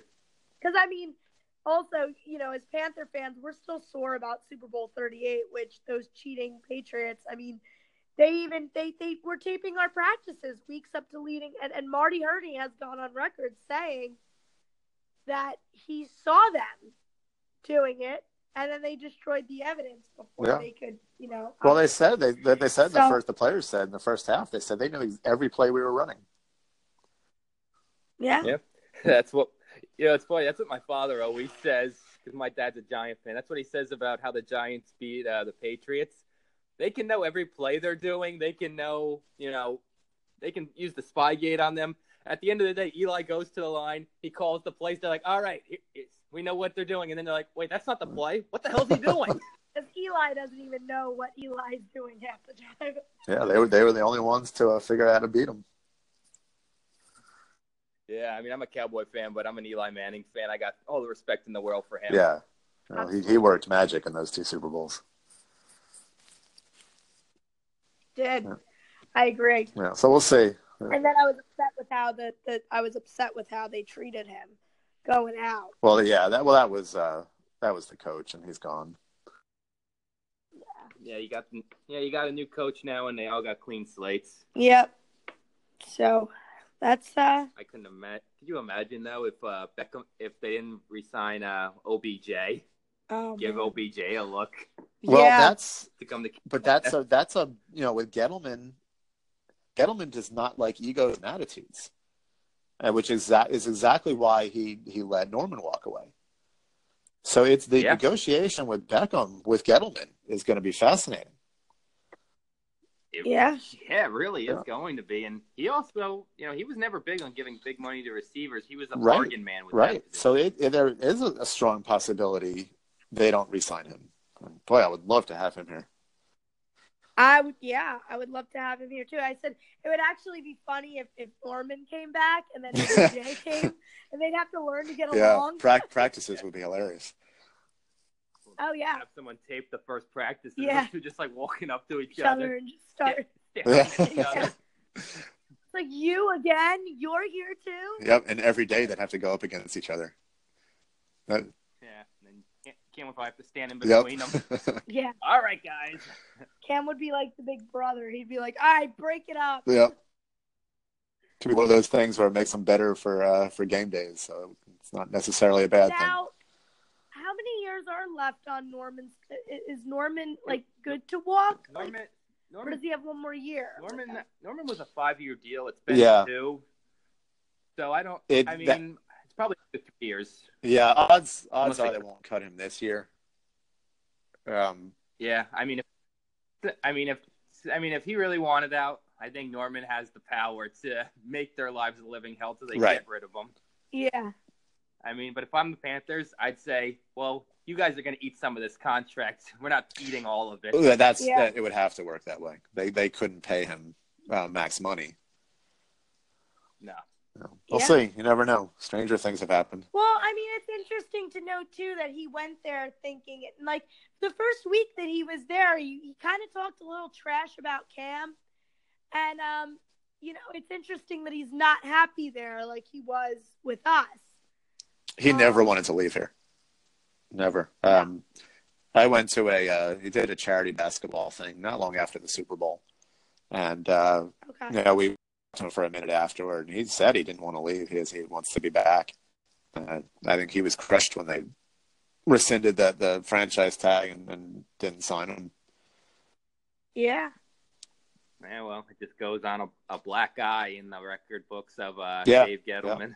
Yeah. Yeah. And uh, Hurney was the guy that drafted him, so you never know if there's a chance to get him back. Could happen. It would be now, especially if if Hurney stays, then that might be, you know, he might see that as a way back yeah, in. because that was a. I mean, that was a. He was a seventh round pick. That was Hurney. Yeah, I mean, well, they say he was. They say he really wasn't much of anything until Wilks worked with him. I mean, Wilks was a genius when it came to cornerbacks. Yeah, that's true. I mean, imagine what Wilks is going to do in, in Arizona with Patrick Yeah. Peterson.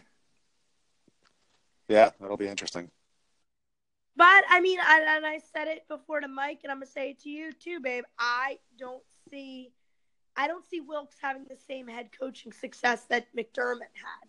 I just, I, I don't, I don't vibe. I Well- mean, he could surprise me. Well, uh, A- well, Arizona always had a good defense. I mean, Wilks. I mean, Wilks is good with that. But again, they're they're in a they're in uncertainty now because Carson Palmer Right. retired. They don't have a quarterback in their hands. So what are they going to do?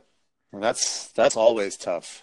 You know, when you don't have a fr- and Larry and Larry's going to Yeah. be gone too. yeah, when you don't have a franchise quarterback, it, it makes everything else tougher. Yeah, but I mean, they are inheriting their X factor back, David Johnson, Yeah. who failed you in fantasy because he had to go and break his wrist. Yeah, held me in fantasy big time. but yeah, they're inheriting Johnson back, so I mean, they're gonna have to look for a quarterback this year. Maybe it'll be uh, Mayfield or you know, uh, I mean, they're not gonna get Rosen or Darnold. That's for Right. damn sure. No. So could it be Josh Allen or Baker Mayfield? Uh, I mean, I, where are Arizona in the draft? I was just going to ask you that. I, I they weren't very good last year, so they could be. Yeah, I think they finished six and ten or seven. So and that- let me let me see if I can find That out. should put that. I mean, if there was ten, they'll be top. I'm gonna ask my good friend Google.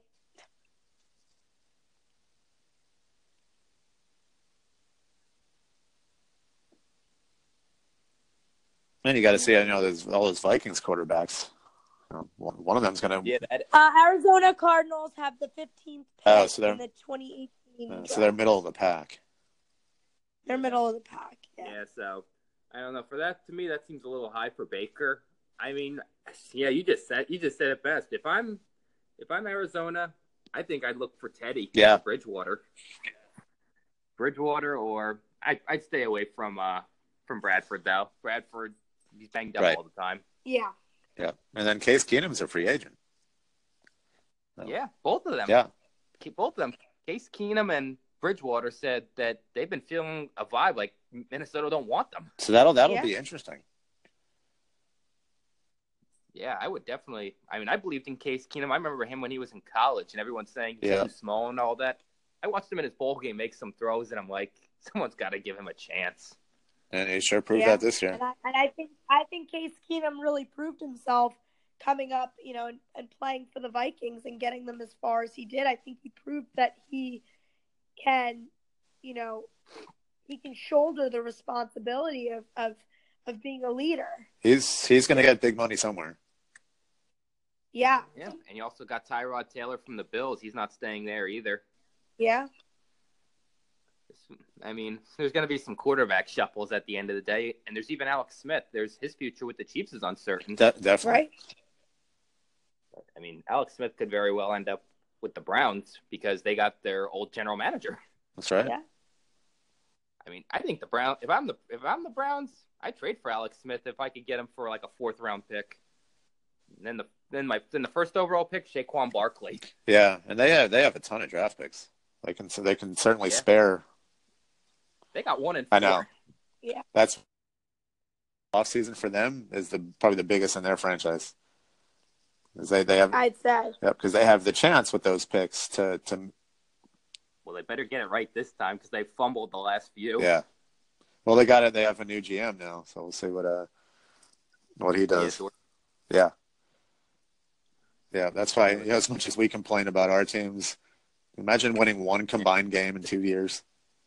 That would, I mean, that was like our 2010 season though was awful, but I couldn't imagine consistently being Right. that. Right? Yeah, because uh, you know after that we bounced back and we're in the Super Bowl a few years later. Yeah, Yeah, but I could always. I mean, with Cam Newton, I think you're always going to be there. Cam's a winner, in my eyes. that's Yep, what I, I think so, too. earlier, Yeah. He's, you know, he's won. He won his high school championship, his junior college championship, the NCAA championship. He gets one more, he completes the Yep. quad. Yep, It's the Super Bowl. yep. I just hope it happens here. I think. I think it will. I don't see Cam going anywhere else. I do think he loves playing for the Panthers. I really do.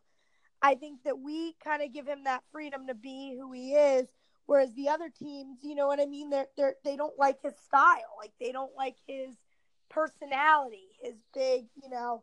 I feel like Charlotte kind of gives him a little more leeway than Yeah, another Yeah. would. I don't feel like I don't see Cam going anywhere. no, I see him like like our Dan Marino. Like uh, only hopefully he wins. yeah, yeah. It would be nice that the Super Bowl's in Atlanta next year, so let him let him go uh go win in his hometown. That'd be nice. Go win in his hometown. Yeah. That's why I think he shut off social media. I think he's Go focused. Go win in his hometown, and with Thomas Davis retiring, Thomas Davis is from Right? and is from Georgia too. So there's the emotion. Yeah, it, it'd be kind of poetic if it happened that way. Yeah. And then we could say, oh, we won our first uh, Super Bowl in, in your stadium. Yeah, we- we- Falcons, you We can hang that over them forever. We can. yeah, Forever. uh, Along with the 20, uh, the Right, 28 right. yeah. Which I, it was so funny that the Saints fans at the one game they actually hired a plane to go across the stadium when they were playing the Falcons that said twenty eight to three in gold. Yeah. That was pretty Yeah. funny. Well, did you hear that we we tried to get a plane here um, to fly to fly a, uh fire Shula sign? That's Yeah, great. we we, we actually had it all paid for and everything, and uh, like last Ah. minute, the whoever was operating the plane had mechanical problems. They didn't do it.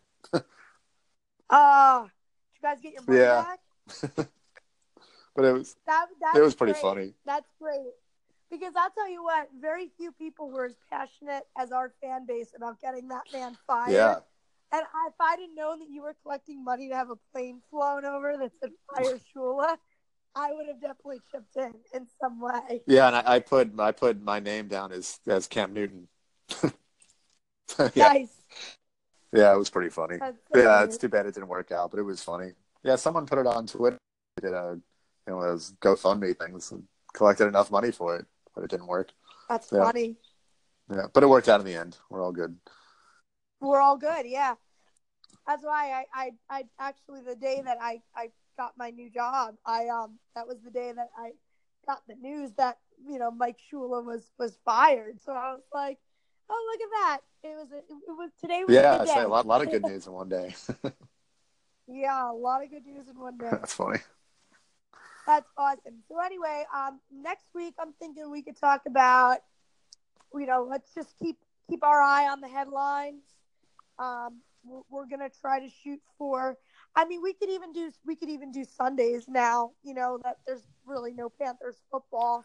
If it's easier for both Yeah, of that works. we could do Sunday mornings. That way, we could get through the week. We can see, you know, what's in the headlines we could discuss on Twitter, you know, what we're going to talk about. And of course, um, I'm going to say our, our question, well, my question to our viewers who are listening in, because we got, I got to tell you, Mike, we got a lot of views. We got over 30 views Nice. on our, which is the highest podcast I've actually accumulated. That's So great. I think I'm just, I, I think, you know, I'm going to focus. I'm obviously going to do my little segments with my friend Nate, but I think for the most part, I'm going to focus on, you know, Panthers football with you. I think this is where people, what people want to hear. So uh, I'm going to go in more in that direction, you know, with, with this podcast. Sounds good to me. That was the most listens I got. Yeah. So Hopefully, uh, doing a good job. People, people care what we have to say. I guess. yeah. Now, hopefully, uh, is that that that button that works on the app where you can just call in? That that Yeah, people can call. Yeah, that'd be great. The thing, but I'm trying to get people, and I mean, obviously, you spread the word on Twitter too. Yep. I can, as long as they download Anchor and like favorite my station, we can add them in on the call Okay. and get. I'm hoping to get more people in in the future. You know, I'm going to try. We'll try again this Thursday night too, just to kind of see if we can have just an open forum type discussion with Panthers fans. So, you know, Panthers fans, if you're out there, you want to join Mike and I um, come on in. We'll have an open uh, an open forum Thursday night where we'll just talk about a variety of things. Like, you know, obviously, I, I love new people. I love asking them how they became a fan. I love to hear their story. So I think Thursday nights we'll just talk about more, um, you know, like how passionate our fan base is. And then on Sundays we'll talk about the headlines. That way we have a whole week to get the headlines out and um, really formulate our thoughts on that. Yeah. And that way, Tom can join us too because Tom, you know, because he's been with me for so many years, he uh, he kind of keeps up to date with the Panthers news. Also, yeah, it's always so, it's always nice to hear um, from a another fan base's perspective. Um, yeah. so yeah, yeah. definitely that'd be great. So so this Thursday night we'll um Mike and I are gonna hold an open forum. You know, you want to tell us about how you became a fan. We want to hear your stories.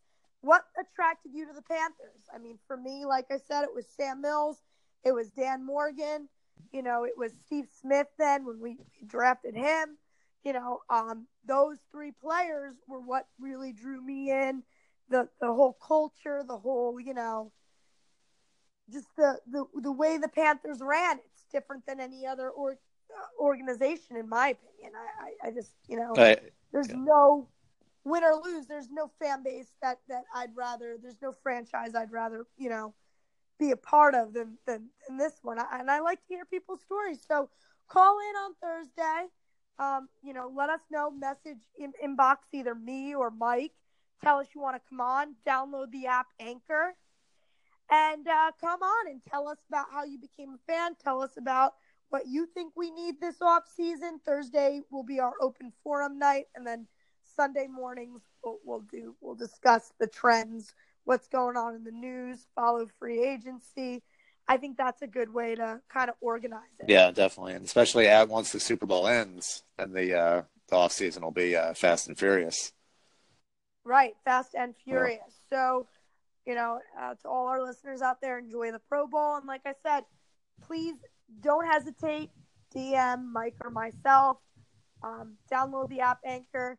Right, Mike? You're having a good time doing this. Oh, it's been a blast. I love it.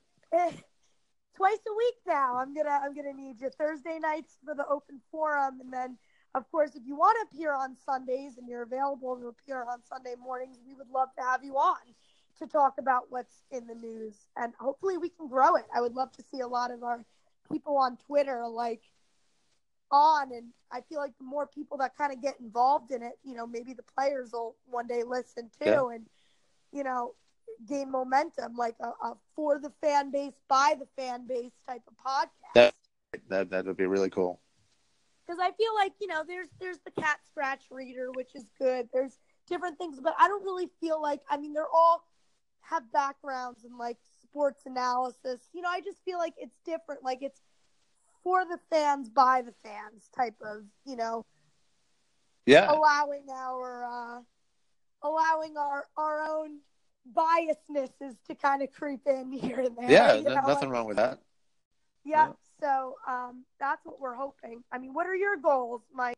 Uh, those are my goals. Yeah, no, I think I think similar. I think it'd be great to have a, a really interactive um, discussion forum instead of uh, you know we're on Twitter. We you know we have character limits and uh, you know you know to be able to to to actually speak and interact you know real time with with uh, Oh, other fans. I think would be a blast. I think it'd be And I think it's great too because I mean, like you're, you know, you live in North Carolina now. Me, I'm I'm in New Jersey, so like the fans that I like come in are, are it's very limited here. Like I don't have the option to just go to my supermarket, see somebody in you know Panthers gear, and you know this is this is like a nice outlet for me. I I've gotten to know so many of you on Twitter. And like I honestly think of you guys all like my, you know, you're my Panther family, you know. Yeah. So I, and I would love to have that. Like, and like I said, that that's my my ultimate goal would be to one day like have Thomas Davis listen to this podcast and be like, you know, once it gains momentum, having listened to them and be like, you know what, and like have the players really like enjoy listening to what we the fans have to say.